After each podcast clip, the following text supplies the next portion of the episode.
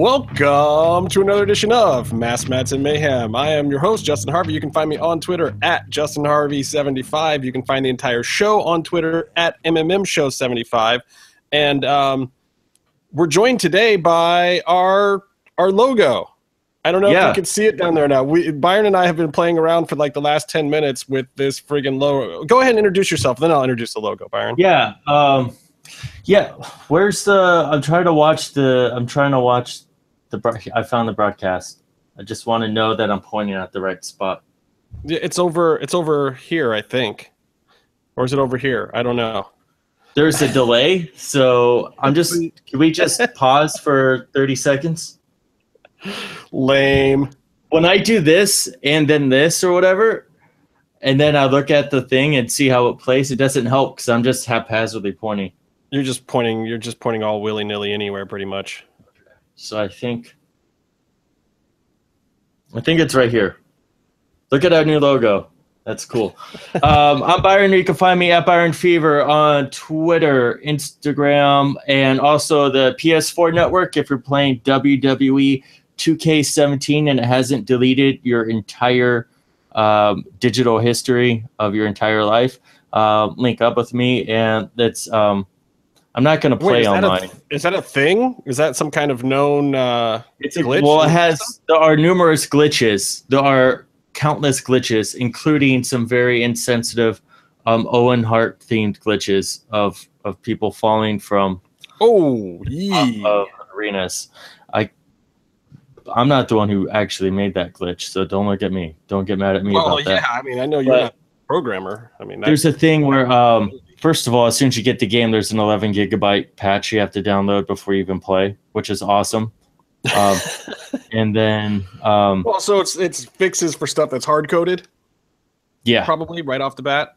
Well, Yeah. hey, at least they know. At least the day the game came out, they were like, "Hey, by the way, that version that you purchased actually isn't complete. Why don't you add this?" but it's still not good. There's a huge glitch that happens every single game apparently, where if in the first edition, which I guess 1.1 right now is the first uh, draft of this game, uh, when you're on the menu screen of the game and you put your computer, to, uh, your PS4 to sleep, then it will delete all of the game saves for the game.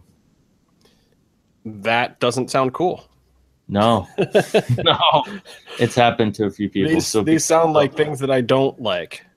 no, Um, well, hey, back to our, our watermark and our logo. I got to Yes. send uh, big props out to Charlie DeMarco, who went way above and beyond, by the way, to uh, hook us up with a very pro style logo and a whole like style guide and like telling us idiots how not to screw it up, even though I'm sure we already have in like the first 24 hours that we've had the logo. But ah, I um, fucked it up. Actually, I just I just remembered.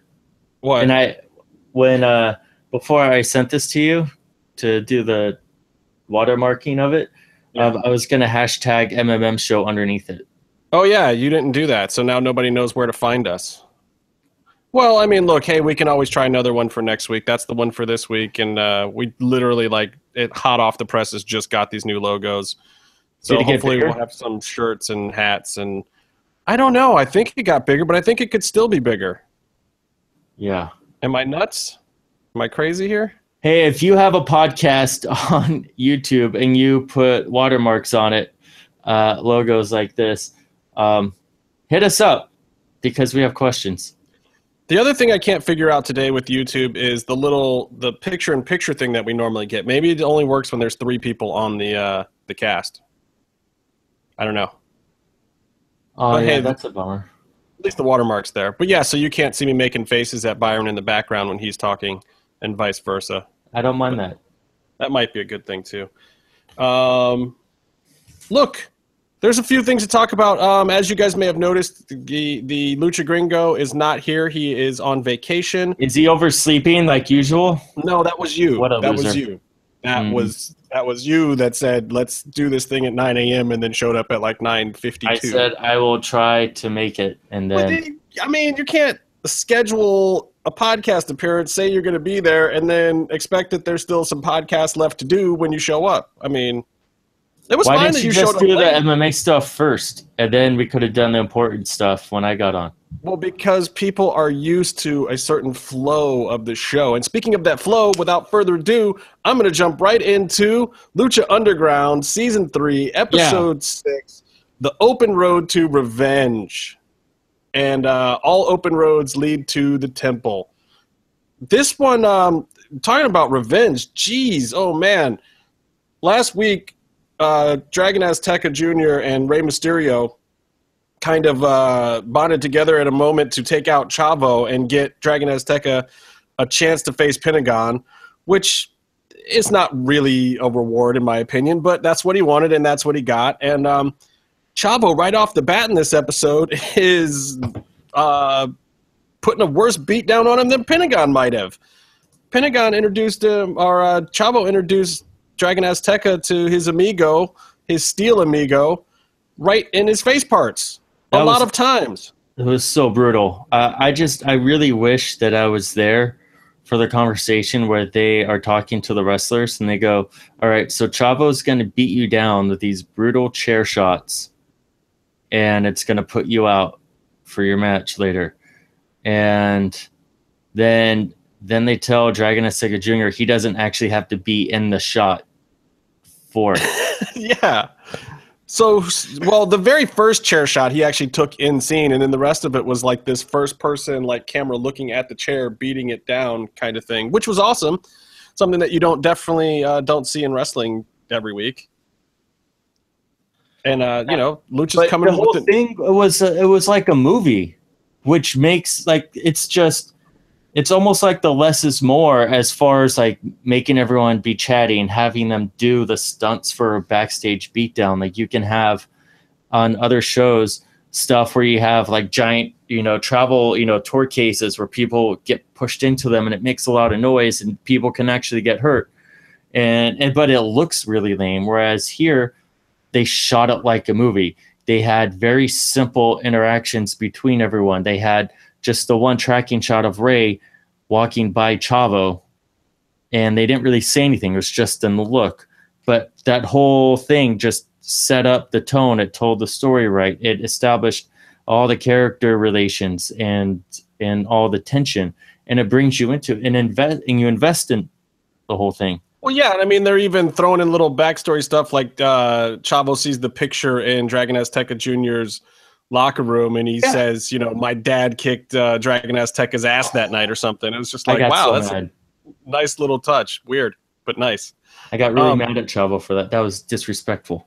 Oh, perfectly disrespectful. But this is the kind of stuff that's going to get a guy like Chavo over. It's like think about all the heelish stuff that Chavo had to do in Yeah. WCW and WWE, and and busting his butt and you know throwing guys into road cases backstage, like you said, and all sorts of stuff to try to get heel heat. Whereas here you go in a couple of minutes, eh, you know Chavo is is adding heel on top of heel. This isn't just him. This isn't lying, cheating, and stealing. This is beating, wrecking, and pillaging here. This is like a whole new level of Chavo. And here's my theory. Um, I think Skip has realized that this is actually a job now. I think like you know, I, I don't know Skip's full story, and I wish we had asked Eric Van Wagner maybe a little more about it. But it's like yeah. it sounds like Skip was already working for Rodriguez, and he was part of the network. Um, and you know, Rodriguez was kind of like, "Hey, you know, why don't you go down to the wrestling show that we're doing? Check it out. See if you guys can, you know, see if you can throw those guys a hand and kind of help them, you know, understand the look that I like. You know, because obviously Skip knows what what Robert likes. So I feel like you know Skip comes down there and he's like, "Oh, we could do this, this, this, and this," and it just like turned into this whole other thing. But now, and it was like he just keeps showing up and they just keep doing it and they do more and it's kind of organic and breathing. But now it's like, no, we're crafting this shit ahead of time. We're blocking Yeah. it out. We're doing stunt sequences. We're shooting first person. We're adding flashbacks. We're we're doing tracking shots, and it's not just like making a regular wrestling backstage vignette look cool. Now they're shooting a movie that is part of the show. I mean, it's just like what they would do from Dusk Till Dawn or one of their other shows on the network. Yeah, It's I mean, crazy. It's it's, it's incredible. Uh, normally, you watch the season by season on Lucha Underground, and you see the adjustments. Um, you can see the improvements. You can see, all right, instead of these colorful characters and the dark, grungy background, now the background is lit and not in like the cheesy way of let's put a blue light behind a couch and shine it on the wall. It's like you have these colors like these reds and yellows and, and greens and stuff. And but now season three it starts getting more complex. You, you're using like a lot more of like the glow in the dark black uh, black light paint. Um, things are getting a lot more intricate, and it's not like the Lucha Underground look. Everything has its own look now, and it's just it's really great. And the the the scenes though are just Skip um had the idea for the first uh, Puma promo. Right. Watch old. But they were still it was still just originally a promo. Like how Yeah. much of this was really the plan to go where they're going? I don't think any of it was because These Rodriguez esque novellas backstage. well, you have uh, f- for what everyone's bringing to the table. You have a reality, uh, you know, re- a reality show presentation, and you have a wrestling show presentation. Like a lot of the only person really bringing in this cinematic look is Skip, and um, and, and and and Matt Hardy. and Matt Hardy. Yeah, Matt Hardy, by the way. Matt Hardy is revolutionizing the wrestling business right now, and I, I think I hear he's in negotiations to get um, to not only shoot a whole a whole episode of Impact at his house, which is awesome because then you don't even have to get out of your pajamas. He wants to buy TNA, change the name to to after like one of his broken uh, trademarks. And Well, look, um, broken TNA would almost be a little too on the nose. I, I I don't think think, he you wants- should do that.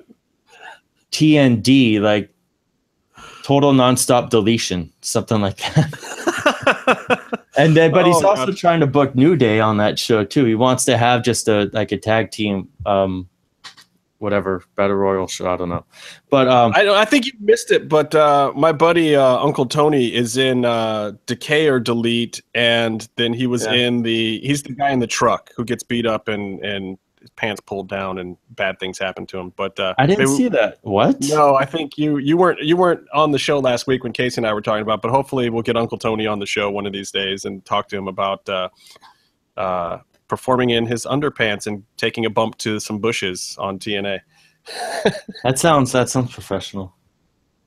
That's, No, But, um, but but what what I was saying though is like as far as like uh, the concept, the the proof of concept when they put together the show, they there was no you can get some of this in some of the earlier discussions um, interviews with like eric and the people making the show they didn't have this whole idea until skip put together that puma that puma promo and well, yeah, and everybody gives DJ and, and everyone gives DJ and EV Dub all the credit that they rightfully deserve, but at the same Right. time, dude, Skip is on another level, guys. This guy is a baller when it comes to making these backstage segments, and I believe he's listed as an EP on the show too, right?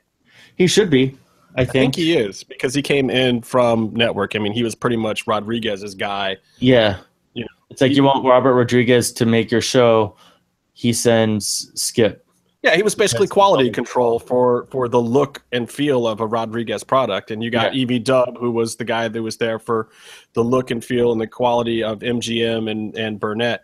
Um, it's boy, I cool to bet those guys are having fun this Yeah. week sitting on those tapes. Sorry, EV Oh. Dub. I wonder if people are bugging him like to to try to get the tapes from Burnett. And, and bet, Burnett like- even said himself, he's like, dude, these aren't my tapes. My company is owned by MGM. I can't just give you stuff. It's not just me here. You have like lawyers and partners and like, you know, Japanese investors. We can't just give away our footage. Like, I mean, you want to you want to do that, or you want people to do that. But yeah, it's like when you make a show, the network usually owns the rights to the footage that you film for the show because they pay for it. So you really can't do that. And then all the contracts. yeah, but it's not a network. It's not a network owned show. I believe it's an MGM owned show. I Oh, really? believe same way. Yeah, I don't think that it's not a. It wasn't a back pitch. So Oh, okay. I think they actually own the show, and I believe Burnett owns most of of his shows. You know, or Good him. co-owns them with the networks. There's a few places like that. A lot of the Pilgrim shows are like that too. It's just Um, a tr- it's a slippery slope when when you sell out your your um, talent on a show for whatever. Yeah, yeah. But anyway, I just find it interesting, and I wonder if Yeah. uh, if they're having to deal with that nonstop because that's just like not what you want to wake up and go to work and deal with like something from three years ago, where some idiot said something else, and now you're forced in a position to try to out them. And you know me, Byron. I have filmed and worked with many, many Yeah. an idiot where I have not wanted to give up the goods on them as much as I would love to see them be called out for being an idiot. It's just not I, I can neither confirm or or deny that. Yeah, That's probably wise because you don't want the lawyers calling you. Um, match number one: Dr. Wagner with Famous B versus Son of Havoc and Mascarita Sagrada. Um, How much fun is it just to have famous in the ring, just doing whatever? And I then, think it's a very bien, bien, bien, bien, bien look for him. yeah, yeah, yeah. I like I like his new jacket. It's his business arrangement seems to be working out better for him now too. But it's it's just it's so awesome. It's so entertaining. Yeah, and here's the brilliant part. All this time, you know Famous B is doing the right thing because I had completely forgotten that the dude has never won in Lucha Underground. Yeah, Like he's that mesmerizing and he's that good on the stick that all this time I had for completely I'm like, "Oh yeah, I can't think of one single match that B has won," uh, which is hilarious. And I, I didn't remember that until Vampiro so kindly reminded us. And B, you need to get Vampiro on the payroll, man, because he's just out in your whole deal. he needs he, he needs a better hype man. Yeah, well, that's what he's got Brenda for. And yeah, I love love Vampiro's commentary on how annoying she was and how bad her Spanish was and this, that, and the other thing. It's hilarious. Like, how exactly are B and Brenda talking to Wagner? Because the the the trans they got to be losing something in the translation there. Wagner thinks that he's in the best position ever and has no idea what's going on, does he? I think they just they hand him money and he just nods and follows them to the ring and beats someone up. And here's the thing, and I've said this before. We were talking about AAA, and I said this, and I can talk about this with Lucha Underground now too. Wagner's old, man. He is Mhm. somebody's great grandfather, I think. And this this fool, his work rate is still amazing. He is Mhm. not looking like Vader versus Ospreay here. This is not some dude who is about to collapse, uh, you know, in the ring at all. This grandpa goes and and goes Yeah. good, doesn't blow spots. I mean, dude's freaking amazing for his. Age. And I don't even know how old he is, but I I I known of Wagner since I, I was yay Yeah. high to a hockey puck. So Yeah. Yeah, I mean, well, you look at Vader, he has to put his hand on his knee every time he stands up. And Wagner's just hell, Rey Mysterio has to do that. I mean, Rey Rey is Yeah, old. no, but that's but at this point those aren't even Rey's knees. So No, they're Steve Austin's he first has to ask for permission to put his hand on someone else's knee that's attached to his leg. Um, but uh, yeah, no, Wagner was great. That was just that was a fun match. I mean, you have Wagner. Mascarita got a Mascarita got a ton of offense in. That was also amazing. The the motorcycle driving. I remember at the taping, watching. You could see um, Son of Havoc go do a couple laps or whatever, going around on the motorcycle. And sometimes at the tapings, you you get a little glimpse of props like that, and you get really excited, but you don't know what they're for. Okay, And but so now at least we know that Son of Havoc can actually ride a motorcycle, and he doesn't just have to ride bitch to Evil Elise. That's yes, Even though it was a motorcycle with a sidecar, which is considerably easier. yes. I mean, he doesn't have to balance it, which I'm sure was helpful. But there was a lot of talk that he couldn't even actually ride a motorcycle. And come on, people, the guy can ride a motorcycle. It's not He that can ride a motorcycle. He's the man. But when they when they drove in, and then Mascarita stood up and gave the middle finger, it was the best moment. It was the best. No, no, moment. no, no. He was telling Famous B, "You're number one." Yeah, you're number one. he comes in, he starts fucking people up, and then he's like firing up this little dude, just firing up, and the whole temple's going nuts. It was awesome, and um, but the one of the big concerns um, that I had on this match, aside from all the fun stuff, was when they did the the two faces did the double dive outside, and uh, Mascarita just go head went, first. "Woo!" Just He it just went sailing. plunk right into the bike. Yeah, and it was like one of the guys in the front row was picking him up, like, "Dude, was I supposed to catch you? What's going on here?" uh, but Maskey seemed fine. Yeah, You know, but uh, the good news is, you know, he was in the ring with a doctor, so everything should be fine. yeah, they checked him out. And uh, well, famous B pinned him with the stethoscope just to just to check and make sure he wasn't a little short of breath. Yeah, that was that was good. I would like um that famous won a match. Yeah, famous won a match. What the hell? Get my shoe. What is Get going on shoe. here?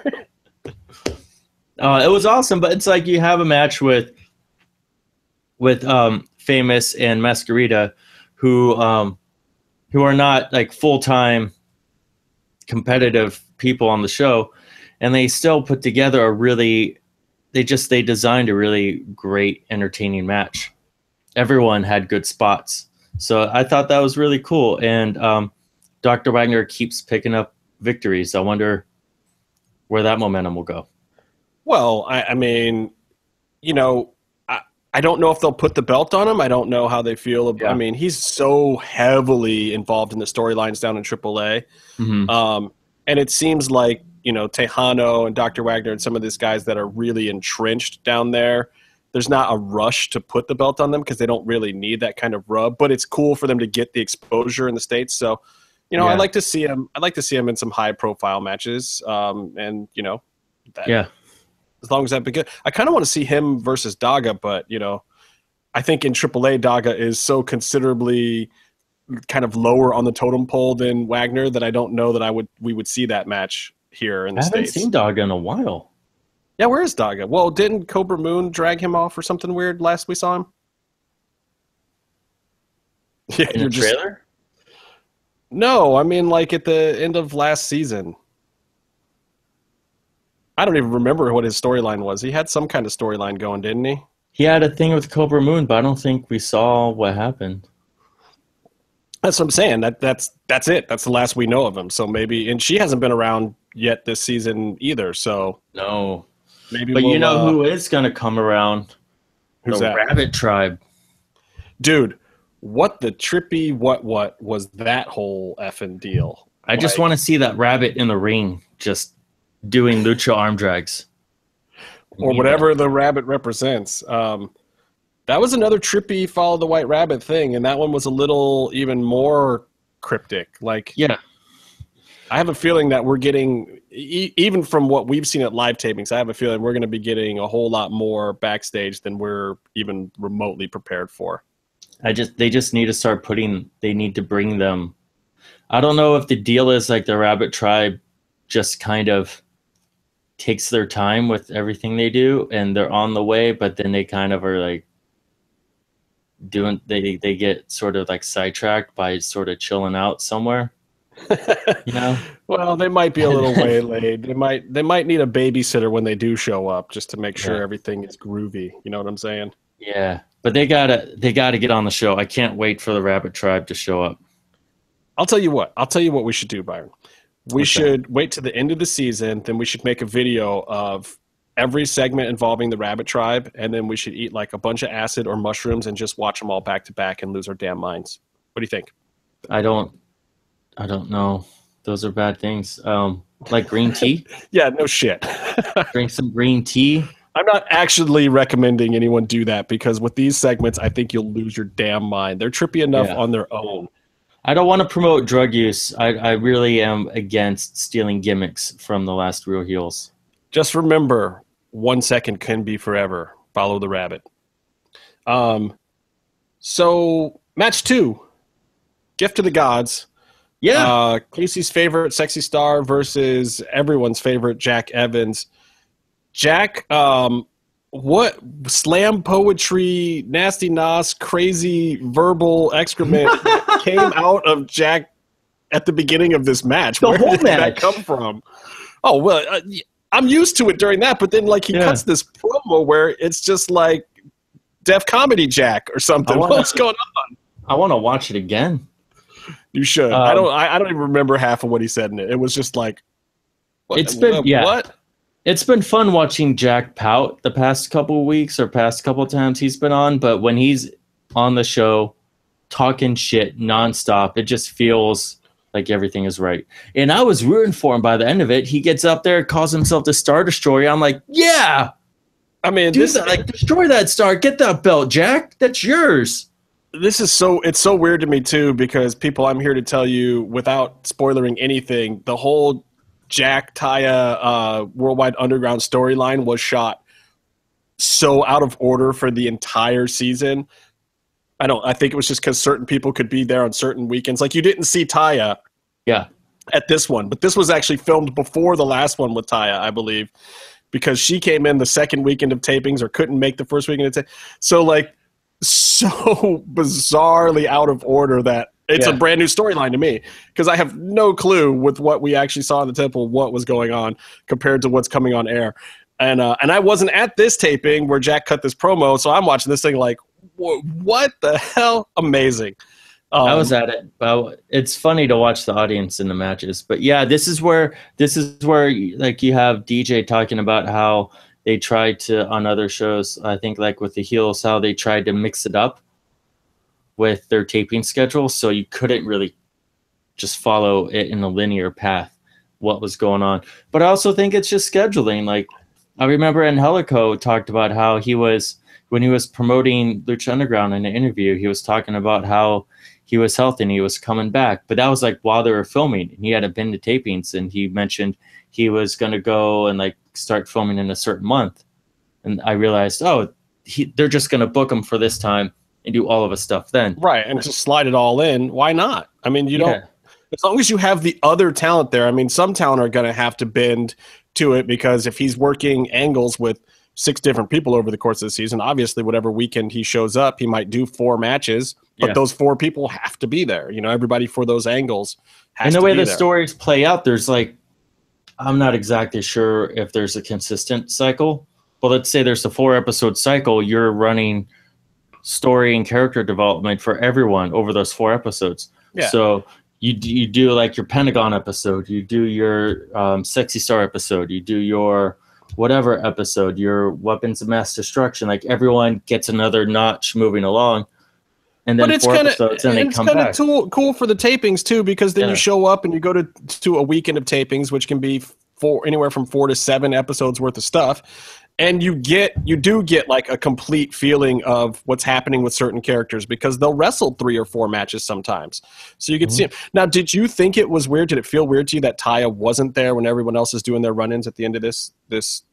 match Watching it, um, I noticed it immediately, but that's because as soon as I see Mundo now, I associate her Yeah. with that, and I'm expecting if he sneaks in from one side, that she's going to sneak in and Kendo stick somebody from the Right. other side.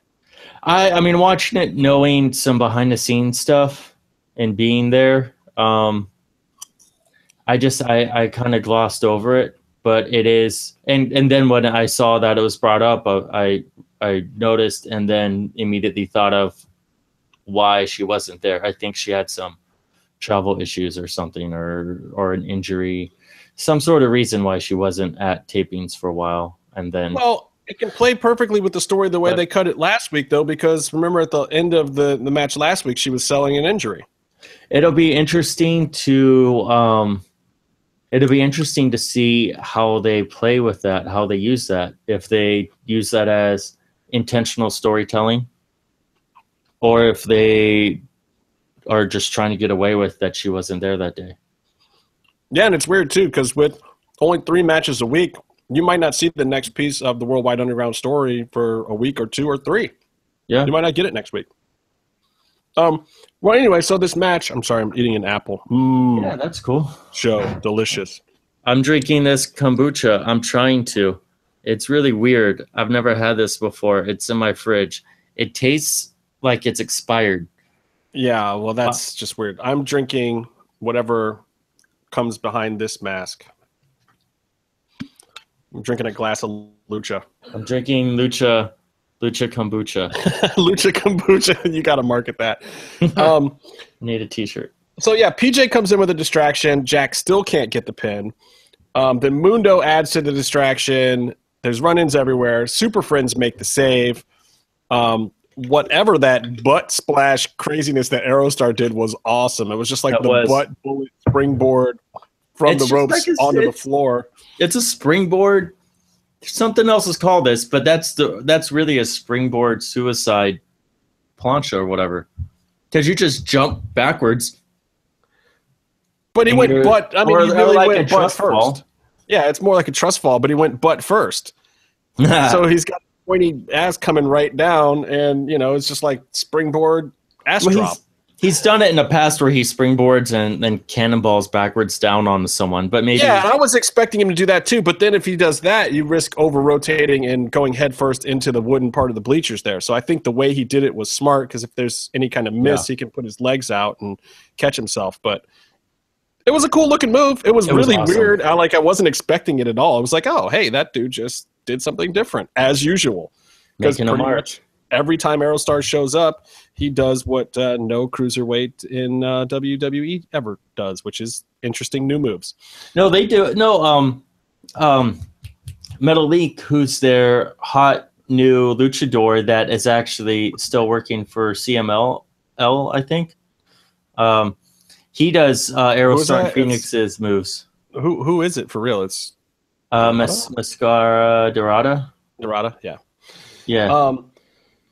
He does- every time he does the move, the commentary goes, "We've never seen this before. You won't see this anywhere." And it's like one of their tamer moves. well, exactly. I mean, and I'll get in more or more of that later because I want to talk about some WWE today, especially since Case Fabe is not here. Case um, Fabe. Get so- well soon, Casey. Where did Sexy Star got the kendo stick, and she gave Jack Evans a gift of the gods right to his jewels of the family there, right, I, uh, right up in was- the sack. You love soft. those. Oh, come on. it was kind you of of all people who loves the dick shot are, are going to criticize sexy now when she finally There's- gets one. I thought that a- you would pop for this. There's a better way to phrase that, but no, it was awesome. But it's it was a little it was a little soft of a hit, which uh, you know that's fine. Yeah, That's but the fine. first time you're going to do a kendo stick spot to somebody's nads, I think Yeah. it's okay to be a little Yeah. ginger with the with the shot. yeah, I mean, I'm sure I'm not going to hold that against her.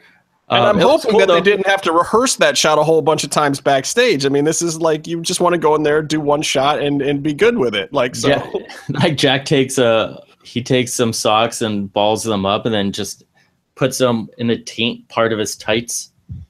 I hope Patty. so. Well, I mean, look, it's payback for his his culo dive that he's been doing on His everybody. Kulo guy. And then he talked mad shit the whole time. He said that he was the Star Destroyer, and then he played Sexy Star like a puppet and said something. Um, Quien es uh, el luchador todo, um, like uh, whatever. Who's the best luchador in the world? He says it in Spanish. Yes, your Spanish is almost as good as his the way you pronounced it. And then, uh, well, he lives in Mexico. I don't. Um, I haven't and, his, and then his- he moves her his mouth. and goes, pronunciation was it, it was specifically bad on purpose. I El think. Luchador El Mejor in in in entire mundo, and then he moves her mouth and goes Jack Evans. Yeah, That was hilarious. he's amazing. it was Jack is great, but it was a great. There was a lot of action in the match. I think Sexy Star shined more than usual because they did garbage stuff outside the ring, just like her "fuck you" match, and she really does better with that. I think. I think Well, and great, and and that's what they should keep doing with her because Yeah. I'm entertained by it. It's uh, again, I call it the Shane Douglas factor. It's like, you know, Shane Douglas could go in the ring a little bit, but at the same time, he had this intensity of performing that when he just worked the outside and ran around in the crowd and smashed people with with stuff out in the audience, it went over, and it was like, great, we can do that. That can be a part of wrestling. It doesn't have Yeah. to be back and forth running the ropes ten million times. If that's not somebody's strong suit, let's not have them do it. Let's Yeah. custom tailor like if she's over and she's a huge star in your promotion and you know running the ropes for 20 minutes doesn't get it done like look she's great at that falling star drop thing that she does off the top rope like she can Yeah. do do that great we should see That's that in every match and this one this week was particularly good she got some serious height she's coming at the crowd it was it was cool And it was cool to see her do that on just Jack too, right? Because Yeah. normally she'll do the dive onto a bunch of people. Uh, no, it's like that's that's a great high spot. She does not run the ropes or bump in the corner well at all. Her timing is really she's slow and her timing's weird with that. But if you take that element completely out, you're left with her connection with the fans. She really fires up really well, and she can throw people headfirst in the ring posts. It's just it becomes all all pluses, all highlights. And that's the way you should keep it. Protect your wrestlers, bookers, protect them, make them look good. And I think they did that here with uh, Sexy Star. Yeah. And uh, and I like the uh, I like the the kendo stick to the to the Nads for the win too because it's like she's not getting over clean. Why should she? These guys have never gotten over clean on her. It Yeah. makes sense for the storyline. I love the Super Friends running in. Um, I want to see them in some more matches, but uh, and I'm almost upset that it's taking some of these guys out of singles competition. But at the same time, every time the Super Friends are coming to the ring now, you're getting just this crazy high spot fest stuff Yeah. because each guy is running in and just doing their they're getting their shit in. And it's awesome. When you Um, look at Super Friends and what they're doing, you have those three. You have um, and Sexy Star, and then you have the um, Worldwide Underground people. That's like eight people. That if you don't put them in groups, then that's like if you want to put them all on TV, that's four matches. That's already more than one episode. Well, and that's what they were doing first season with most of these Yeah. guys, or they were feuding with each other and whatnot. So, um, let's go into vignette number two. Yeah. Dario checks on uh, Dragon Azteca Jr. on the phone, and Mhm. apparently he's in the hospital and he's lumped up for real. So it looks like he's going to be having an extended stay. Um, and Dario kind of looks over at Chavo like, "All right, you're right. He's jacked up, so I guess I have no choice but to put you into the main event." And um, Rey Rey Rey Woo! woo woo hoo, hoo. Rey comes in and says, "No, no way. It's me versus this POS." He actually said the words though. He said, "Rey Mysterio Jr. said, piece of shit, Chavo." It's it's been I don't know how many years in the making for someone to call a Guerrero a piece of shit on a wrestling show. But it was Rey Rey. Yeah. It was Rey Mysterio Jr. Oh, kids Like- look up to him. Oh, which is amazing, which is great because you know what? Little kids say shit all the time. but, But you know, he said that, and you're like, "Oh shit!" Rey just cursed at him, but then you're like, "But it makes sense." no, like it made perfect sense. But at the same time, I was like, oh, we have turned a corner, people. This isn't just Sexy Star in the heat of battle. This is like a Yeah. pre planned, pre written vignette. Rey Mysterio, it was written on a piece of paper. Like Rey comes in, calls Chavo piece of shit, and says he wants in the match. Like somebody, like DJ wrote that down, and then Rey said it. Like how He did DJ's it good got too. DJ's got to be doing this right now. Like yeah, I just I just wrote Rey Mysterio calling Chavo a piece of shit. but it's awesome. It's it's another one of those things where they're they're just so efficient with every bit of their storytelling. Especially like this is a refined storyline that Yeah, like look, so Rey, many, Rey like, versus legends in it. Chavo, but Rey versus Chavo is not a new feud, and it, it could easily put some people kind of sleepy time. But when you do that, you have Rey walk in and say something like that. It immediately, I was like, oh. Hey, we are going to a new place here. Chavo is throwing beatdowns like he's never thrown before on you know a young guy coming up. Mhm. Rey is is dropping curse words into this guy's face, which is, and I like the fact that they did it backstage too, so that Rey can. It's like they caught a candid moment with Rey backstage of what he's really like compared to him coming out to the ring and doing his babyface gimmick for the kids and the fans and whatnot. It's like whenever he comes to the ring, he shouldn't be that character. But Yeah. when he's backstage, he absolutely should be. And it makes perfect sense in this world of like, no, here's this veteran guy that's been dealing with this dude forever. They have 20 years of history that goes both directions of, of being friends and being on opposite sides of stuff. It's just amazing. I love this vignette. And then, um, Yeah. you know, and Dario saying that he wants his churro and eat it too. Hilarious. Oh, amazing! By the way, shout out to churros. Uh, I was at Universal Studios uh, last weekend, or a week at some point recently. I was at Universal and I had a churro for the first time in a while, and it was a highlight. They are amazing. Yeah, they're, they're cinnamony and sugary and buttery and crunchy. What's not to love about a friggin' churro? Yeah. Um, by the way, uh, if you can, send churros to the MMM show at MMM show 75 on Twitter. Um, yeah, don't don't send churros. You can just Send go down the street and buy. We live, Byron. We live in Los Angeles. There's no there's no place in Los Angeles that a churro isn't within like a three minute walk of your home. You know that, right? I'm All just right. saying. Um, I just really want a churro right now. But no, that was a, that was a great segment and it was awesome. But it's and it's really Dario has cool. a mic ready to go in his drawer. He That, Of course. that, that is like the most brilliant touch to it of everything. Of like, no, no. And for when I want to walk out and make an announcement, I don't go out and tell somebody to give me the stick. I have one ready to go. I just click it Yeah. on and walk He out. doesn't want ring. one that tastes like another luchador. That'd be weird. Have someone else spitting in it all the time. I don't want to know anything about promoters knowing what another luchador tastes like. oh. Just saying. Just saying. Um, so match number three. That was our last uh, Yeah. vignette, vignette, whatever that French word is, and now it's time for match number three, which is now going to be a three-way with a certain skeleton ninja. Before we get there, there didn't they uh, they recap the Puma Mil Muertes stuff? Oh yeah, with the new recap 3D logos that are moving like this. The whole Ken Burns thing. It was awesome. Yeah. Well, I noticed that we talked about it on this. I think the second uh, episode. Um, but yeah, yeah, it was pretty cool. I dug Yeah. They're they're getting they're getting way fancier with all that stuff. Every episode's another step in just the show is great creatively. The show and the performers are awesome, but just the presentation of the show keeps getting better and better. What are you talking about? I'm Those are good about- apples. They're green.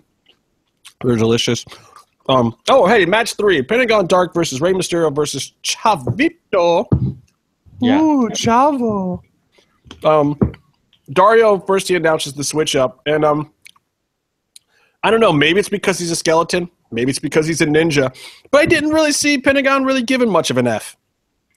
He was pretty much just like, I don't care. Yeah. Put whoever you want in here. I'm going to break them in half, Dario. He's just out there to fight. It's awesome. Pentagon's yeah, like somebody tells cylinders. me. Somebody tells me I got to wrestle two of the the best luchadors in modern history that are still getting in the ring. Mhm. Um, I'm gonna be like, hey, that's not cool, man. Pentagon's just kind of like, eh, whatevs. Well, I don't think Chavo is really that highly regarded in the Lucha Temple, which is which goes to show you um like he's he's been much more of like a backstage uh person on the show. Um I think the last meaningful thing he did was feud with Blue Demon Jr. in the first season. Well, and and Uh, get his arm broken by Pentagon. That was awesome. But it's it, it goes it just I think I was just wowed by Chavo. Like I think this whole program is Chavo and Rey doing some cool shit and putting over Dragon Azteca Jr. and Pentagon Jr. But Chavo's like the MVP of this episode, the A storyline going through with him and Rey and Dragon Azteca leading up to the match. Which is Like- great because look, Yeah. Chavo's a producer on the show and an agent backstage, and he could be pushing for himself more. And I feel like he's been biding his time to to have his spots be meaningful and do stuff the right way that makes sense for his character. And he's not in a huge rush. Like I also, you know, and for Chavo too, I, it's probably not as big a deal because he does still get to show up and get a paycheck. He doesn't have to perform necessarily to get his paycheck, which is the kind of liberty that all of the older wrestlers need to be looking for when they when they look for promotion where they can be have the most meaningful impact still have storylines that make sense and get them over in the grand scheme of things and Chavo's the perfect example of that i mean this is this storyline fits perfectly you Yeah. know he's working with his buddy ray even though i love vampiro bringing up the uh the history with Rey's uncle not booking uh, Chavo Classic and, and some of the other stuff. Like Vamp got a little got, got a little into it there. uh, yeah, you know, there's Vamp probably has uh, history and beef with almost anyone in Lucha history. Yeah, like like I, uh, Vamp almost pushed it a little bit, but he kind of eased back into just commentary there. But it was kind of cool, and I bet Chavo hadn't heard that commentary either. So I wonder what he's thinking about after hearing it last night. yeah, because they were kind. I mean, they were kind of hinting at some of that stuff with the the backstage Dragon Azteca versus uh, Chavo Senior kind of stuff. But you know, Vamp starts Chavo breaking Classic. down. Chavo, Chavo Classic, Classic. shout out. Yes. So, but you know, Vamp starts breaking it down on the real, which is awesome. So I hope Yeah. Chavo Classic shows up now that they're mentioning him. That would be kind of cool. Um, just because he's a fun character, and I liked a lot of the stuff he did in WWE. I can't say I, I saw much of his his in ring work back in the day because I'm Yeah. a little bit young for that. Um, but It's always good to have another Guerrero around. I think. yeah, why not? But it's, Chavo- it's it's really cool though. Like it, but when you look at Chavo getting his spots and getting his airtime in this match, and it Yeah. with him going I over think even I a little bit, you. um, I still hear you. Okay, go. No, now you're back. Uh, so like with all with all of that, with um, Chavo getting a shine a little bit this episode, it's everything still has a purpose for someone else. Like even his beef with Rey, it's over. It's to get people invested in Dragon Azteca Jr. And he's getting revenge, his own selfish thing, his own storyline against Pentagon Dark. You know, that's putting over Pentagon Dark, getting him familiar, getting like bringing those people, bringing the people who know him casually, who know Rey casually, and investing in the these new people that he's associating with. It's really. I mean, if you really think about it too, this is a, is a match. This three way match could headline arenas anywhere in the world. Tell somebody like, "Hey, for our main event, we've got Pentagon, Chavo Guerrero, and Rey Mysterio Jr., and that's going to be our main event. You book the rest of the show after that, you'll still sell it out like anywhere." Could be a WWE event, could be AAA, could be CMLL, could be in Spain, could be in Ibiza. Like it could be anywhere. That would Yeah. be a huge match. And here it is. Eh, it's just another Wednesday night on Lucha Underground. it was a really good match.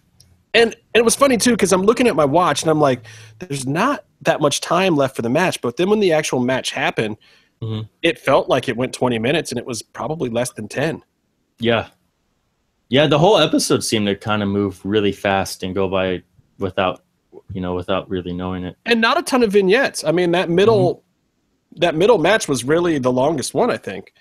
Um, but there was a lot of recap and a lot of in ring stuff, and Dario coming in and talking. And we didn't even have a Dial of Doom segment this week, so Did um, not you know. But- anyway, pretty cool. that that's something that uh, maybe you and Casey talked about last week about how that seems to be running its course. How Matanza keeps getting closer and closer to losing, and that he would he should have lost to Puma last week. So maybe storyline wise, Dario is dialing that back. Maybe, maybe he got a little better. little worried about it. We'll see. Um, interesting theory though. So, yeah, I- I mean, look, the match. I don't even need to talk about the match. You just need to go and watch it. I, I popped really hard for the crowd popping for the three amigos and the Eddie chant Yeah. starting. Um, especially considering this week was Eddie's birthday.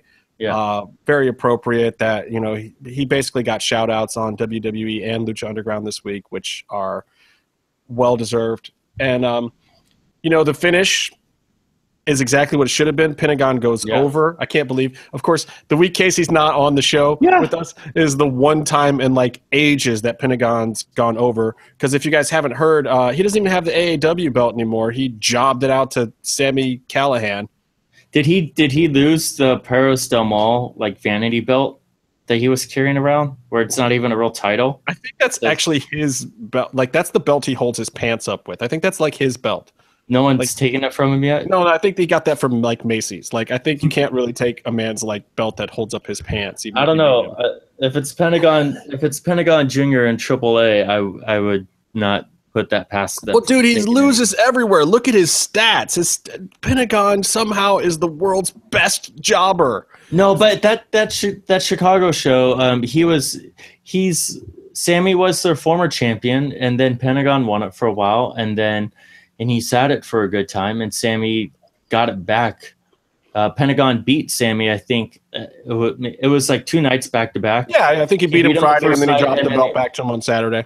I don't. I think that's fine, and I also think that you know it's there's other issues with that. Like maybe they know they're not going to get the they won't be able to book Pentagon for a while. Oh God! so of want- course, it's fine. I'm I'm being totally si- silly. Oh. The fact of the matter is, when a guy like Pentagon is around and he's Yeah. that over, the simple fact of the matter is he doesn't need a belt. The belts exist as a promotional tool to get your promotions Yeah. over and your guys over. Pentagon doesn't need that. He's so over. Like, why put a belt on him? It's like yeah. there's a reason why Chris Jericho doesn't need a belt in WWE. The guy's freaking over. Every segment he does is gold. He's better than anyone not named AJ Styles in. Yeah. WWE. Well, and that's why, and I was going to talk about this later too. It's good that they Yeah. split them up, but we'll get it. I'll get into that in a minute. But Um, yeah, no, it's, it's it was totally a thing over. where AAW was smart, where they put their belt on Sami for a while, and that got them some notoriety. But as soon as they could, they put it on Pentagon. That really made people look at them. Well, and how badass is it that Sami took it back off of him, and now Sami looks like a superhero? I mean, that's just Yeah. now they're bringing eyeballs in, and they got some credibility. That's what you do with your belt, people. That's how that's how the game is played. But um, I thought I thought the finish with Pentagon going over, and he went over clean on Rey too. Yeah, In a mat in a three way with Chavo, Rey takes Yeah. the pin. yeah. I Which is you that. can't tell me that that's not freaking amazing. And I would bet anything that Rey was the one that said that that should be the finish. Right. I would bet anything because honestly, if they book that finish, and even if he didn't come up with it, if they book that finish and Rey doesn't want to do it, Rey doesn't have to do that finish. I mean, he took a neck spot, a brutal sit out Pentagon driver neck spot for a clean finish. Like Rey Mysterio does not have to do that, people. By any stretch of the imagination, Rey could very easily have been like, eh, "Guys, can we do a little softer finish than that?" And everyone would be like, "Okay, sure, Rey." You know what I mean? Like, no one's going to try to force that finish down his throat. So it was either his idea or he signed off on it very willingly to put Pentagon over. And then, then Chavo gets the beat down afterwards. Psycho Chavo afterwards was amazingly awesome. Mhm. Like, you've never seen that kind of fire out of that dude as a character ever until now. Yeah, he's pure evil. Like he's never been evil. He's been dastardly. yeah. And Like, who can get heel heat after a Pentagon match better than Pentagon? That was great. Like, I was, I was really impressed. I was like, damn, I didn't know Chavo had it like that. And again, I wasn't at this taping, so I didn't, I, I hadn't seen any of this, and I was like, dude, Chavo took it to another level. I don't think I saw that match live. I Yeah, it was- It, it might was have been the second weekend of taping on the Saturday because I was there on the Sunday. Oh. Um, But yeah, it's it just it goes it just that it just cemented my belief like on this episode, which I thought was a really strong episode. It was really good. It was a very simple, straightforward Lucha Underground episode. Yeah, and you know what? And I'm actually going to give this episode a 10, Yeah. which I don't normally do, but it had Pentagon on it, which is one of the requirements kind of to get a 10. um, and even though it had a sexy star match on it also, It had a really good one. great. It was working with Jack Evans, which is kind of another one of the requirements for an episode to get a 10. Yeah. The, surpri- the surprising part is that it did not have a ton of of vignettes that were furthering the the mythology, which is another thing that I normally really look for in my really high ranked episodes. Yeah. But the simple fact of the matter is, I turned on this episode and there wasn't one minute of it that I didn't enjoy. And as good as Lucha Underground is, there's usually some moment where I'm like, eh, that was whatevs. I did not have one of those. I was invested in the whole thing. I thought, and maybe because my expectations were a little bit lowered for this episode too, I didn't think this was going to be a through the roof episode. I was kind of looking at the lineup earlier in the week, and I was like, eh, this week will probably be whatever. You know, it'll be just a kind of a filler week to get us back into some storyline stuff. Nope, it was great, start to finish. Loved every minute of it. It was yeah, it was great. It was Um, that uh, less is more. But Chavo, out of nowhere, Chavo is like the he was the MVP of the episode. Absolutely, hands down, hands down. Oh, um, which is great. I mean, Chavo's the man, and he doesn't try and get that credit. And he's had a lot of difficulty, I think, having his or getting credit or having his own respect well, we're doling it out, and believe you me, if Chavo sucked, we'd be the first ones to to say it. And in fact, we we have. I mean, we've been critical of the Chavo Blue Demon uh, angle, um, and and that he wasn't finding great ways to use himself in the past, and now he is. So kudos to him. Let me talk a little bit about WWE. I know you're going to love this, Byron. I actually have some WWE notes this week. I watched No Mercy. I watched Raw. I didn't watch SmackDown, which is funny because I've been liking SmackDown better. I just SmackDown's the thing to watch. I didn't. I just didn't have time to get to it. I'm still gonna probably. I'm probably gonna watch it as soon as we're done with this.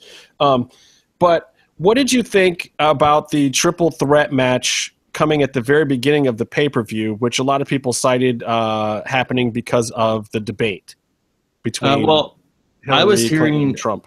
I was hearing. Well, for I mean, it was just weird, but I I was hearing that there was some sort of big gimmick ending they were going to do at the end, or, or something. Like I I was that those are the rumors I I was hearing until you said the debate. Then I thought, oh yeah, they probably want to hook people, or at least get people to watch that. Yeah, I mean, look, But wrestling fans and flyover states they like debates believe it or not and i think that you know with the ratings that the debates have been pulling they're killing this was probably a smart choice especially with what the finish was going to be and why not why not mix it up every now and then Well, especially because the rest of the show was kind of, aside from the the Miz and Dolph match, the rest of the show was uneventful, um, was forgettable. Really, it was Well, like some of it yeah, some of it was. I mean- show.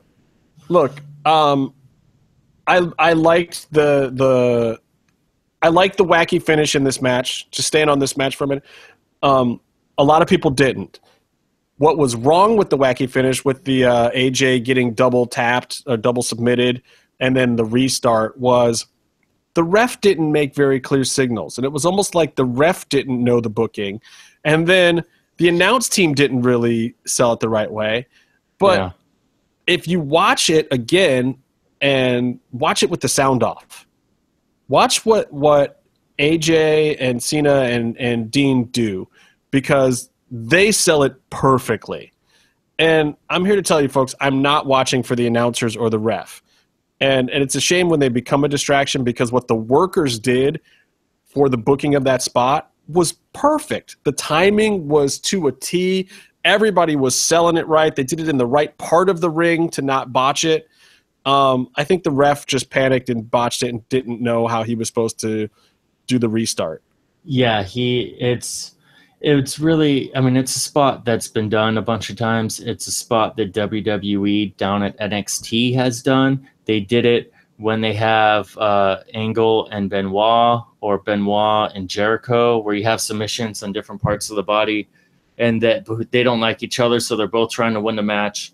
Um, I mean, they did it in a three way. They've done it in tag matches. It's just they've done it, but the body language, like, like you're talking about, um, the way the ref handled it was you're watching it, watching him kick out AJ after the submission, and then restarting the match with the other two. That's his body language. That wasn't the match. And- Right, because what you want is to say, "Oh no, no, we're restarting this match, and this guy just got cranked so hard from the double tap out that he's going to be out of it for a minute." So then you forget about the performer, but you don't think that he's out of the match. You just think he's hurt off on the side. Then he Yeah. runs in and gets his win.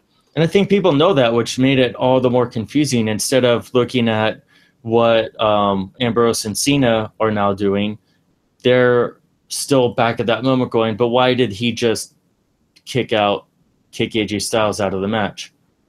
And Yeah, it's it just- was it was weird. It was kind of wackadoo. But I, again, I liked it. I liked how it played. I liked the ultimate finish of, of Yeah. retaining the belt. Um, it worked for me.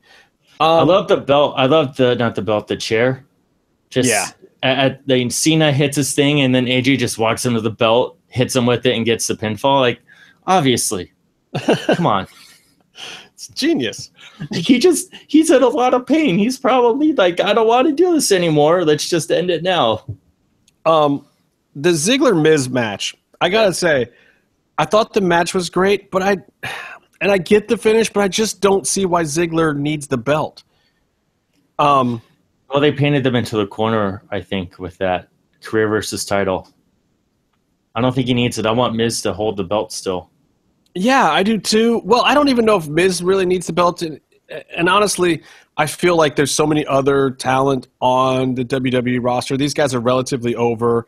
I think Miz at this point can probably get over more uh, doing kind of a temper tantrum bit of not having the belt that it's probably good that he doesn't. He had a Um, great face after he lost it. That was Yeah, Miz is great, and I Yeah. I'm not as big on on Dolph, but I, I just you know the finish was kind of like ah. I want to see where they're going. You know, the simple fact of the matter is they overworked these two guys together for so long that they kind of had to go here. Um, Mhm. But they got to write them out of this angle. We, we need some other people in this this top of the mid card mix with these guys. This angle can't keep going. It's not sustainable anymore. It needs to it needs to breathe a little bit. Maybe Yeah. this is the way to do it. Um, I don't know. I kind of feel the other way where I kind of feel over on SmackDown. Um, I mean, it's there's I kind of just look at it as a, there's kind of a soft reboot. So like those matches where like um, Dolph and Kofi Kingston have fought like every week for like a year at a time. Like I kind of reset on those, and everyone's kind of in new gimmicks. So I'm not feeling that with these guys. I kind of feel like they let these guys who know each other try and take the lead on their stories. It, it kind of seems like a mid card, like Shawn Michaels, Chris Jericho sort of thing. Where I mean, Yeah, but I mean, not as effective. but it's done it. it. You know, it's been effective because you have to understand that even even when you're talking about big ang- big angles like those, you don't feel them. You don't feel the presence of those mid card feuds until after they're over. Yeah. That's when you realize how great they were. That's when you realize that it went somewhere. And then these kind of guys move up at, to the top of the card, and you look back on the history, and you're like, "Wow, that guy was a great IC champ, or that mm-hmm. feud, or that steamboat, or whatever." Like those guys, like deserve main event spots because of that mid card thing that they did. These guys have done it now. Now they got to Yeah. find a way to propel them further into storylines, use them to get the rub on some other guys at the middle of the card, um, and bolster the whole roster. And speaking of bolstering the whole roster, man, I got to tell you, the women's division of SmackDown is still pretty much the Divas division. It, I don't even know why they got rid of the Divas belt. You know, especially like you see it without Becky there or without Natty or somebody involved. Oh my God, it is just really, it's like the worst hair pulling Divas division out there. I don't know. I I, I kind of disagree, but I also think that I think that um, the female wrestlers on the show are. I think they're better than the diva. I mean, come, you disagree, but watching uh, But I don't. I don't. Nikki think they're all Bella that great. versus Nikki Bella versus Carmella and Naomi versus Alexis Bliss on a pay per view right, didn't so make you feel like you were watching old school divas hair. Like I was just, I, I would have rather it been a bra and panties match. Um, I well, the thing, well, Nikki Bella has really trans- transformed herself into a decent wrestler. I, I mean, I, I'm not the biggest fan of hers, but she is she, uh, from anyone, from everyone in the old divas um, era. She fits in with the wrestling era, female wrestling era. But you have Naomi and um, Alexa Bliss is a wrestling match between one person who's all right and another person who's still super green in the ring. She got promoted because of her character work. And you know she has a Which good is good, presence. and- and I'm- She'll- I'm can fine do the with that. appearances. She can sell the T-shirts and the merch, do the Make a Wish things, but she still can't work in the ring. I mean, All but right, they're they're putting them up before they can really go in the ring anyway. Like Dana Brooke should not be wrestling on live TV. She can do the other stuff, so they put her on TV as a sidekick. But well, she's but but my whole thing is the way that it's going to get elevated. What they need to do, because even some of the better ones haven't had a chance to be in the spotlight the right way yet, and they need to work together. They need to put all these strong wrestlers, or most of the strong wrestlers, together on one show. Let the other girls work the angles for a while and have one solid division because they really have an opportunity right now to do something big with this women's revolution in wrestling. But by by the brand split, I think this is the one thing that has been hurt more than any anything. Like imagine if they were doing the cruiserweights right now on two different shows. That's yeah, what that, I mean that's like what, to me. what it's like. I, I also don't really care about the cruiserweights on Raw. I- Oh, I they- just I they think they're that. they're not even letting the cruiserweights do their thing. Um, but it's I, I'm conflicted about the brand split with the divas because on one hand you're gonna have Sasha and Charlotte just fight on every show, and then on the other we hand, have, which is ridiculous. Which is why, again, I on want Becky over there. I want Natty over there. Um, Yeah. I would even take Nikki Bella over there. I would But even. Becky would never be champ with them and Bayley. I mean, she was never champ with them in NXT, and I think, I think it's great that she's getting the recognition that she deserves. I think SmackDown actually has a roster that they can work with and develop a female roster, and they can improve upon. Wait, they so, can slide okay, in. so Becky's got to be the king of the mountain over there, but then you need to throw some of these other girls to the other side. You need to throw Carmella yeah, well, over I there. mean, or- Carmella, it should not be. Carmella is not good in the ring. She should still be wrestling and working in NXT. I mean, that's just. I'm And baffled by that. point. Alexa is okay, but she still three women's titles now in this promotion. Three women's titles. Yeah, but it, I mean, if you take like in six months, you sh- if you have Asuka and you have um, Ember Moon up on SmackDown, that's going to be way better than. And then Raw. what are you going to have on NXT? Like then then you need to get rid of the belt on It's, NXT. it's development, d- developmental. They'll have someone else to bring in someone else. There's always new talent coming in. There's always new talent around the world, and we'll it's see. just I don't know if the Japanese the Japanese workers are either going to come up together or they're going to all stay on NXT. I don't see them not all coming up together. Like if Shinsuke stays down there, Asuka stays down there. I think you bring them all up together, or you don't at they're all. gonna. That that's another thing about NXT is that they're hedging a lot more on building the brand than um, getting the most out of their assets, and that's how you have a guy like Hideo Itami spending his whole career in NXT hurt.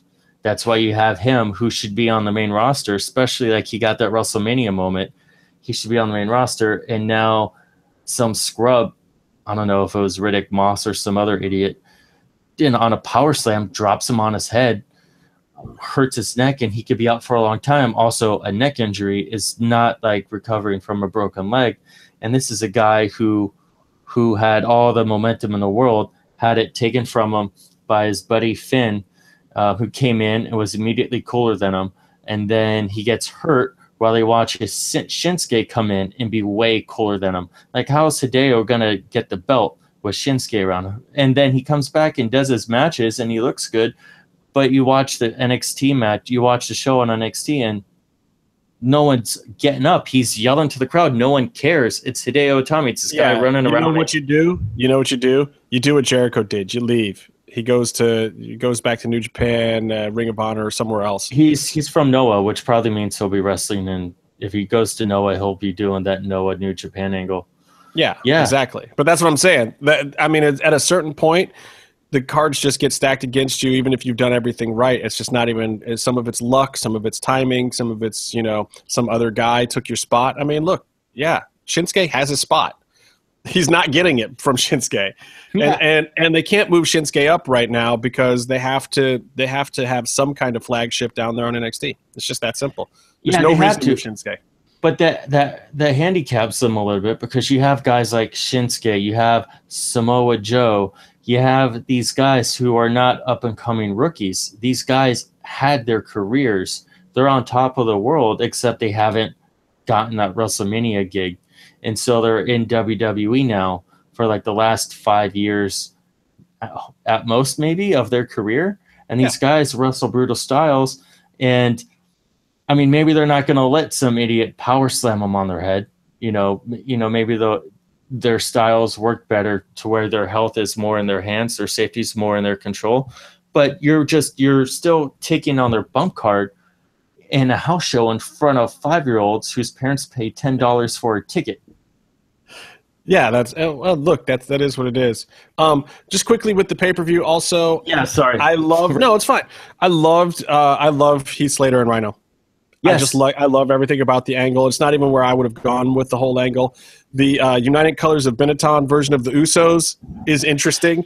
They're doing almost exactly what they've been doing, just just in different clothing, and for some reason that's working for me. Like I just wanted to Yeah. see something a little different from these guys. Where they've kind of run the same shtick over and over again, and again, the roster is not super deep, so they're going to be always in the tag team hunt on SmackDown. They're not going to have time to go off and work some crazy side angles. So this is, uh, I think, the best you could do with them right now, and it's working. That's all I can say about it. It's working. It's not super great yet. It's got time. It's brand new for all of them. Yeah. We'll see where it goes. Bray It's- Wyatt it's- versus. Um, go ahead. Well, I just want to say the Usos. Uh, there's been a big complaint about them when they were up and coming. They were on main event, I think. They were on Superstars, whatever it was. When they were faces, stealing the show for forever until they got brought up, and it was cool. But they got run into the ground, the same stale act.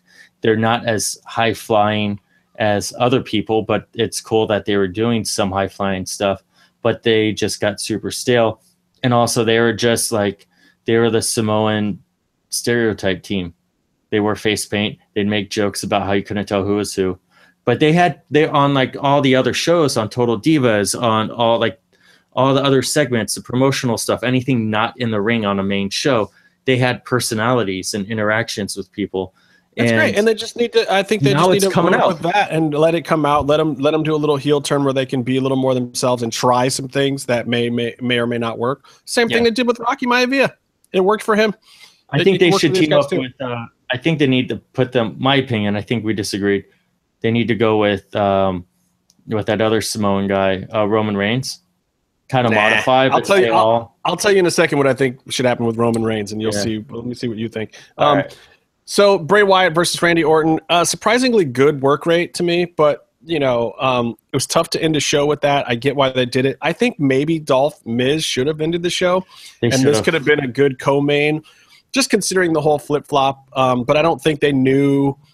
I don't think they knew how well the Dolph thing was going to go over, and maybe they would have considered doing that, uh, or maybe it would have telegraphed the Dolph thing too much. But because of the Dolph thing, I think like you had the Heath Slater Rhino thing, you had the Dolph thing, and then this kind of felt flat because there wasn't the stakes weren't there. But I love the backstage psychology angle that they're using for the whole thing. I thought I think Randy's been doing a great job with it, surprisingly, because he's not a character I would see doing this kind of mind games angle with Bray Wyatt, but it's working. It totally works. The ending with Luke Harper, it's like, really, this is your big finish? Like Yeah. the return of Luke Harper? Nah. I'm happy Luke Harper's back. I don't care about the ending. I I, I really see a lot of um, Jake the Snake in uh, in Randy's promos, at least when he was younger. Sure, I can buy that. I mean, he would do. They'd be kind of slow and boring by today's, or even by that time's standards. But I, I do see that element in him, and I think the Bray stuff is probably fun for him. It's like a, you know a challenge. I didn't care about the match. I don't remember anything about it, and uh, I just I was not invested, and I have no faith in. I, I love Bray Wyatt, but I have just no faith in his presentation on the show, so I don't really pay attention to it. Yeah, I mean, because you know that it's just going to get abandoned. Like every angle he's in just drops at some point because there's no way to finish them without Bray Wyatt actually murdering somebody or Nothing killing matters. off character. Yeah. I mean, it, Bray Wyatt's character needs to be on Lucha Underground where he can actually murder somebody to finish an angle.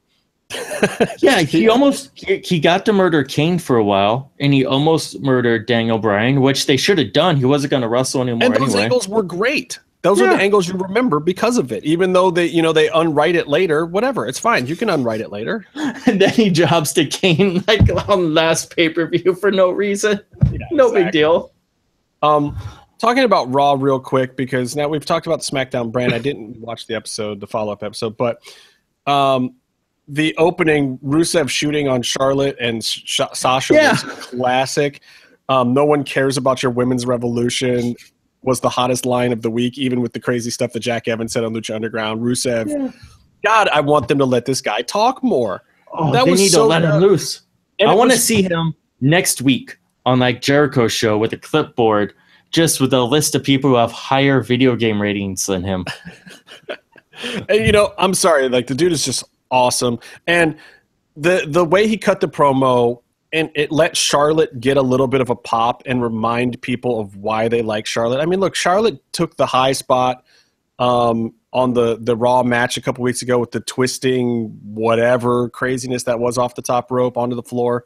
Like she did lay it out there. This is what they need from the women's division. They need safe high spots that can turn into highlights forever. That was one of them. Charlotte has it this month. She has the biggest high Yeah. spot in women's wrestling this month. It was her, not Sasha.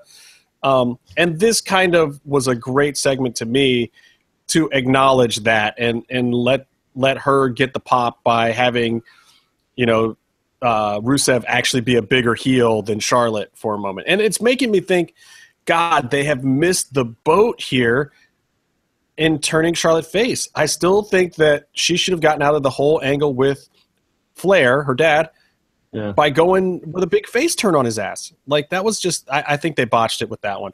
Um, It's well, I think she was she was pretty bland as a face when she was starting and getting comfortable on Raw, and yeah. doing the heel thing allowed her to comfortably kind of interact with her dad, and like and she can insult her dad, he can help her with that, and I think that helped her grow into uh, her Raw presence.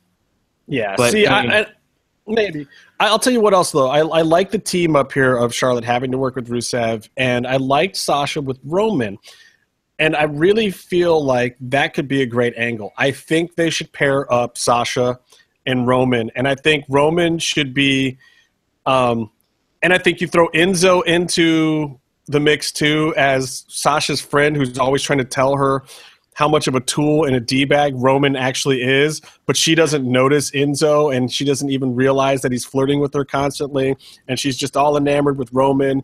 And it kind of like takes them all into this weird tweener heel area where you're just kind of annoyed with all of them. But the angles could be great. And I think it would get Roman over so much better if you let him play the douchebag character that people want him to be at this point. Like yeah. if he's Sasha's boyfriend, everyone will hate him for the right reasons. And he can be pushing her in matches, giving her bad advice, you know, flirting with other women without her realizing it. And you put Enzo in there, giving Sasha some how you doings and whatever, and trying to flirt with her, and but clearly in the friend zone. That's the kind of angle that WWE is missing to make all this shit mean something and to get some heat on this women's division like they really need it. That yeah, was just I, my idea. I mean, I, I think I have an issue with relationship angles that are fake on the show nowadays with how behind the scenes they are with everything. Uh, it's just, uh, and I, I also. Yeah, have, but WWE is also great at putting people together on camera, and then all of a sudden it becomes a real thing. People dump their boyfriends and girlfriends, and then they all go, like, what do they care about people's real lives? Put them together anyway because it's good for TV. Family beats up that video game nerd costume hey, man, designer husband. That kind of thing is happening in all of our favorite wrestling promotions, and that's all I'm yeah. going to say about that. Yeah, that's yeah, that's true. I, it's I mean, what I, I, don't know. The last time I saw WWE writers try and turn that into an enter, entertaining storyline, that was Dolph and Lana and Rusev, and it was a, it was awful. Yeah, but um, I mean, they have Sasha flirting with both of these guys anyway intentionally, yeah. but the chemistry comes off weird because it's not really the full angle. They're just trying to get, you know, cheap chemistry for the night for one-off matches with, yeah, you know, it's with weird. Cass and Enzo or with Roman or whoever. It's like, no, you gotta like you gotta play the storyline and then we'll believe it. It's television. People write a TV show. Yeah, Sasha does have uh, history with um, Roman back in NXT. I think they're, I mean, just like friendly history. Um, yeah. At some point, she posted on Twitter like a picture of her and Roman. I think when he was up and coming, um, she was making a joke with him or something. But I just think I mean, it could work. Um, the other matches I want to talk about from Raw, dude, Cesaro and Kofi was super sloppy and mostly on Kofi's part, which was surprising to me. Really? Um, that angle, he's kind of sloppy. Well, yeah, but I mean, normally he's sloppy in an exciting way, but that was just kind of like, dude, what kind of ring rust do you got? He missed the springboard spot and this and the other thing. Oh. It was kind of like, what is going on here? Um, at this point, you know, a lot of people are thinking that the only way for the Cesaro Sheamus thing to make sense is for them to take the, the titles off a New Day. But at yeah. this point, they've gone so long. Let New Day break the record, and then let none of those guys ever hold a belt ever again in their careers. Like, let's just let them break the record. They'll be famous for that. They'll still sell merchandise out the wazoo. Just keep it going. Sell your T-shirts. Don't even like Sheamus and Cesaro is hopeless. Cesaro needs yeah. to be in, in a whole different thing. He's great. Sheamus is not. it's know. a weird. It's a really weird story. It's like they're just kind of like piling disappointment on disappointment and hoping that it turns out nice. Yeah, and they're killing Cesaro's career in the process. So I just hope I, I hope it goes where it's going and goes there quickly. Um, I will talk quickly about the uh, well. So they also set up a women's Hell in the Cell match, and just kind yeah. of finishing my theory there. I love how they're doing that. They're doing three matches in there. I hope it's sandwiched in between um, so that you can have the high spots on some of it be other places because the theory is right that the women can't take the to the next level without some time in these matches. Yeah. Charlotte and Sasha having this match is great. Then they can take that experience level to the other girls, to the other women in the division. You have to have that. Like cage matches aren't great until you have the Freebirds get into one, and then they can disseminate it to everybody else that they ever wrestle, which is everybody. You know, and Charlotte and and Sasha have earned that spot, and it's it's great. Like I hope they don't try to push it too far. Like I hope there's not a fall off the top of the cage, but I hope that there are a couple of big spots, maybe a high climb back fall, something a little safer. Um, you know, let them get in there and get the feel for it because they it's it's absolutely clear thinking that unless you do that, unless you let them get the feel for that, it's never going to get any better. So mm-hmm. they have to be in these big matches. They don't, you know, with the lack of intergender stuff, they can't get into the Royal Rumble. They can't be in Money in the Bank. So they have to start creating these matches for themselves. We have to have a women's ladder match. We have to have a women's Hell in the Cell. It's part of what pops the business. It's part of what pops the smart marks, and it's absolutely necessary. So I'm happy they're doing it. Um, I think Bayley, it also uh, just on the Hell in a Cell thing. I think it also. Uh, I'm I'm really intrigued to, or not intrigued. I just I think it's almost a perfect fit to put them in the Hell in a Cell and um, in an era where you can't purposely bleed on on it in a match. Yeah. And how do you have a Hell in a Cell match where you don't in- have the brutality cause the the people to bleed?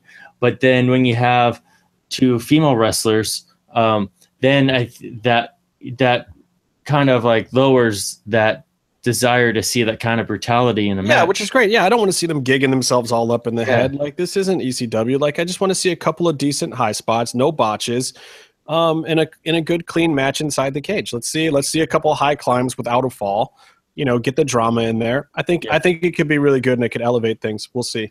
Um, Bayley squashes Cammy Fields, Mm. um, aka Holidead, aka one half of the NWA Western States Tag Team Championship with Yeah. Thunder Rosa, aka Kobra Moon. Kayfabe. Casey Casey would hate all of that. If Casey's driving right now, he just probably had the sudden urge to just drive his car Break in in oncoming the traffic. face. Well, anyway, so yeah, Cammy Fields, who who is killing it on the Indies, is Holidead. Yeah, she's Um, great. She's super cool. She is super cool. I'm going to say, however, that I did not think this was the greatest showing for her on Raw.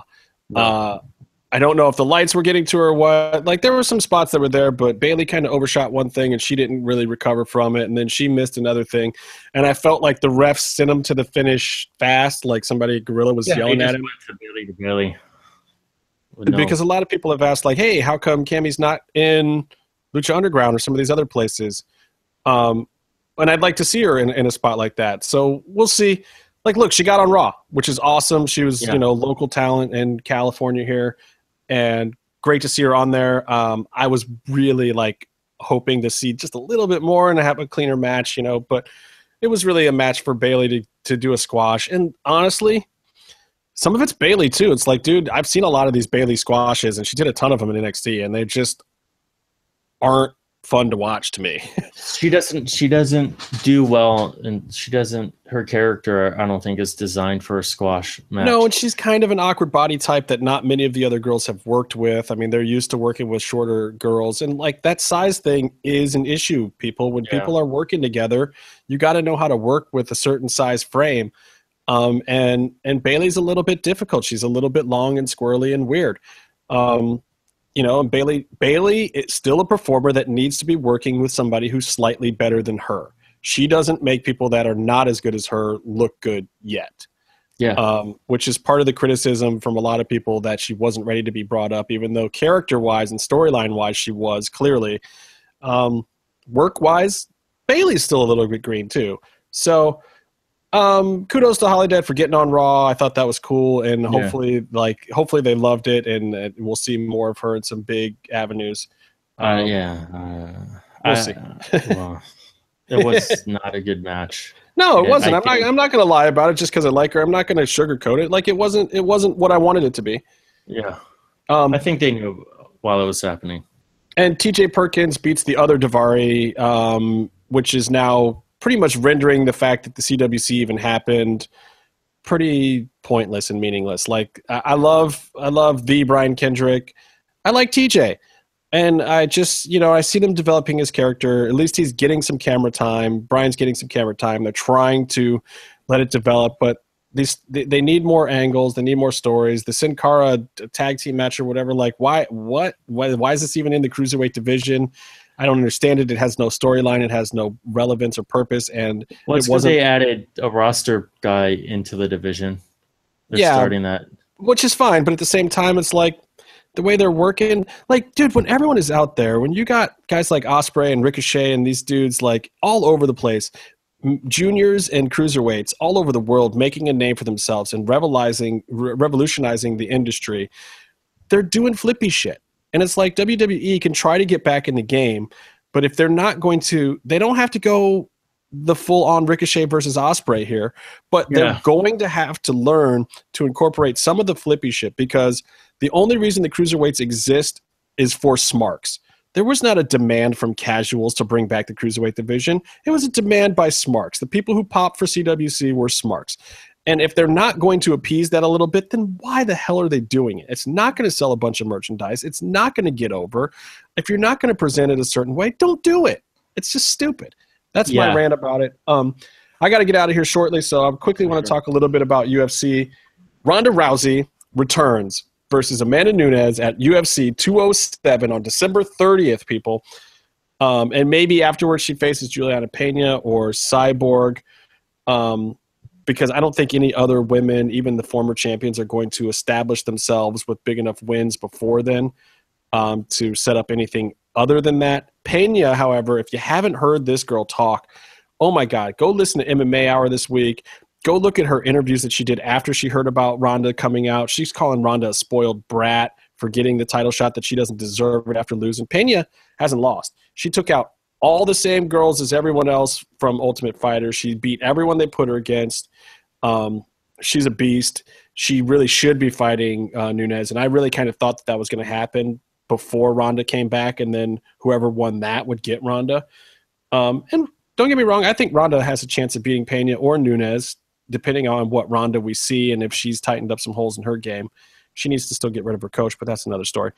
Um, but it's very interesting to see her back, and I'd really like to see Pena work into the mix. But Pena is now talking smack about. Uh, she does commentary for Combate Americas, and she might go and fight for them if they're going to pay more money. I don't know if she's going to try to get out of her UFC contract or if that's just, you know, yapping away. But Yeah. um, look, hey, Ronda's coming back. That's exciting, right? I think I think it's cool. Uh, I mean, it's a cool headline. Yeah, and it, it, dude, people are going to watch. There's a level of interest. I mean, it's really going to be not about. I don't even think it's about the belt or not. It's really just more of a can Ronda still do it? Is she that person that people thought she was, or is she something else?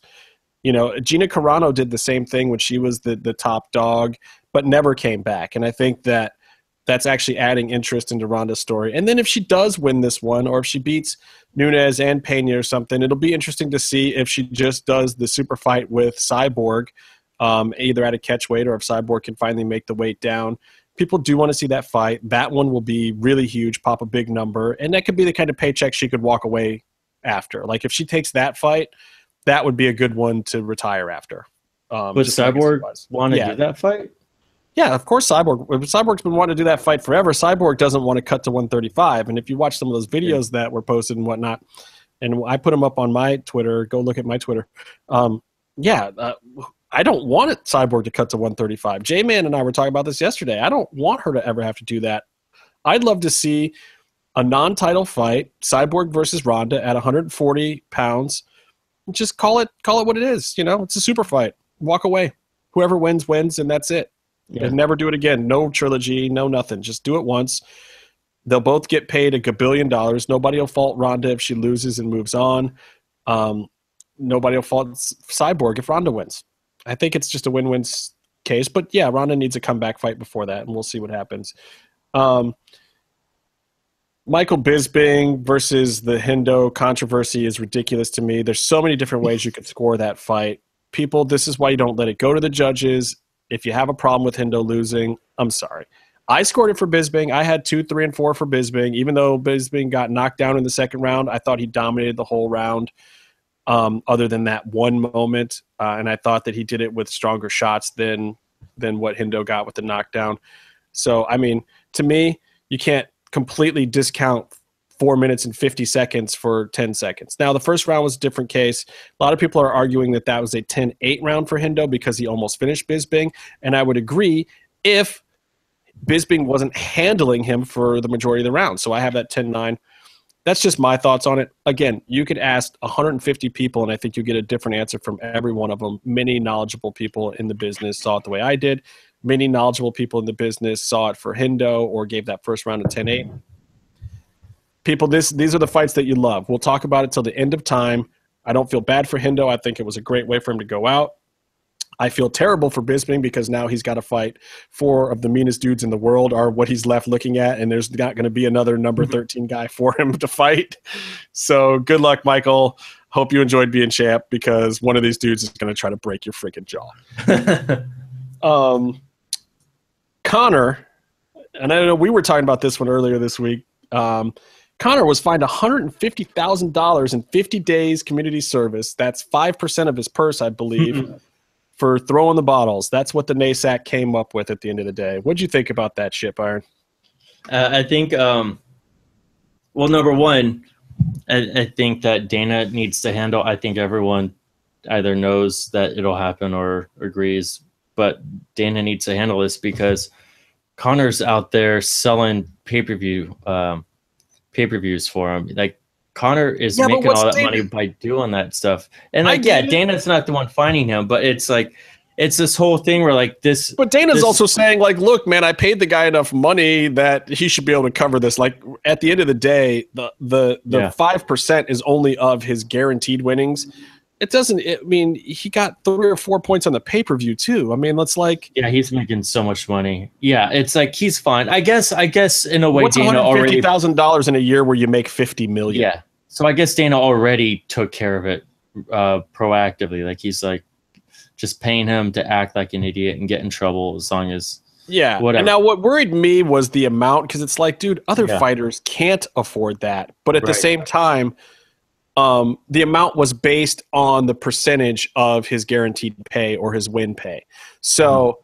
if they keep it at the percentage that's good. That'll be a deterrent to guys to do. It's like crap. If I got to give up five percent of my paycheck if I do something stupid, yeah. Um, but if you look historically at it, like Jon Jones and Daniel Cormier physically put hands on each other. Through, uh, you know, Cormier threw a shoe. They knocked over the whole backstand. They beat up Dave Sholler uh, inadvertently. Um, that was crazy. And those guys got like you know twenty five hundred dollars. It's just it's and that was in the MGM in Vegas. Like that yeah. was an actual blemish on the city of Vegas. Like in a public area, they did that and didn't get the same kind of fine. But like Conor's uh, Conor's a, a villain on the on the biggest. He's like the biggest entertainment villain in the world, and so when you have other motives, I think this this company or the organization that's finding them, I think they're also trying to look for funding out of this because they're trying to like find them 300,000. They're trying to, trying to, they want to, I think they're talking about how expensive or how much it costs to run. I was just reading stuff on Twitter. Yeah. But basically, they're looking at an opportunity opportunity for them to get more f- operational funds at the expense of someone who they don't feel bad taking it from.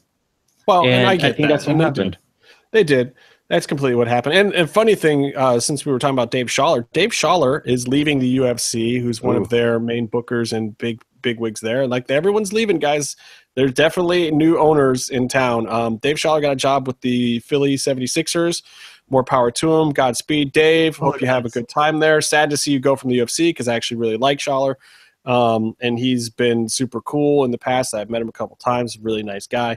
Um, so Godspeed to Dave Sholler, and I hope that this means some interesting shifts in the UFC. But definitely, we we are officially with Joe Silva and Sholler being gone, um, the Fertittas being kind of out of the mix, even though apparently Lorenzo Fertitta himself helped negotiate Weidman onto the MSG card, even though he's no longer a uh, real owner. He's supposed to be a silent uh, minority partner.